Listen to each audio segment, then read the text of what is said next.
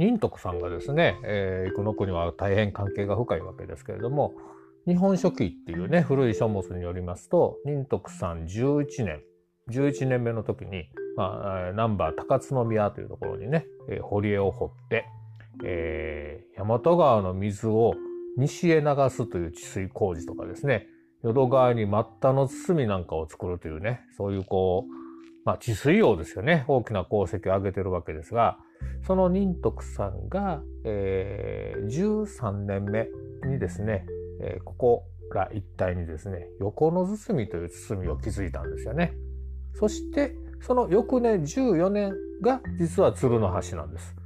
この子はね鶴の橋有名ですけど、えー、その鶴の橋よりも1年早く横の包みというものを仁徳さんがこの生野区に築いているんですけれどもあんまりこうね知らない人が多いんですがその横の包みを守っていた神社がこの横野神社ではないかというふうに伝えられています。この神社自体がね平安時代にその記されたですね、まあ、神社のこの一覧みたいなの中に印字の宮っていう名前でちゃんと載ってまして大変由来のあるね古式ゆかし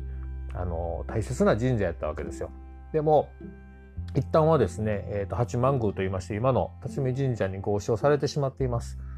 でそれを江戸時代にですね浪川聖書さんという方がこの地にやってきましてその方はまあ神社研究の第一人者ですよね。で調べてみたらこの印字宮横の神社すごい神社やないのとなんでこれあの合祀してんのとあかんよと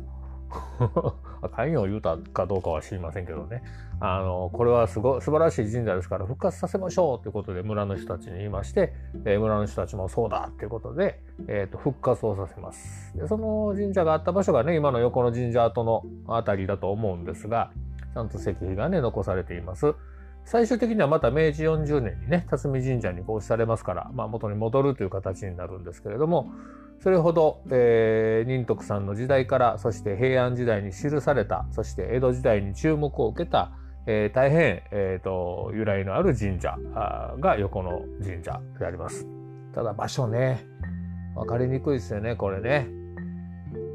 まあ駅からどこの駅からも遠いですし場所からも遠いですしねバス停からも遠いですし分かりにくいんですけども、えー、生野区が誇る、えー、仁徳さん由来のえー、1600年前からの、えーと、痕跡を残す場所であります。万葉集なんかにもたくさん読まれている横の神社跡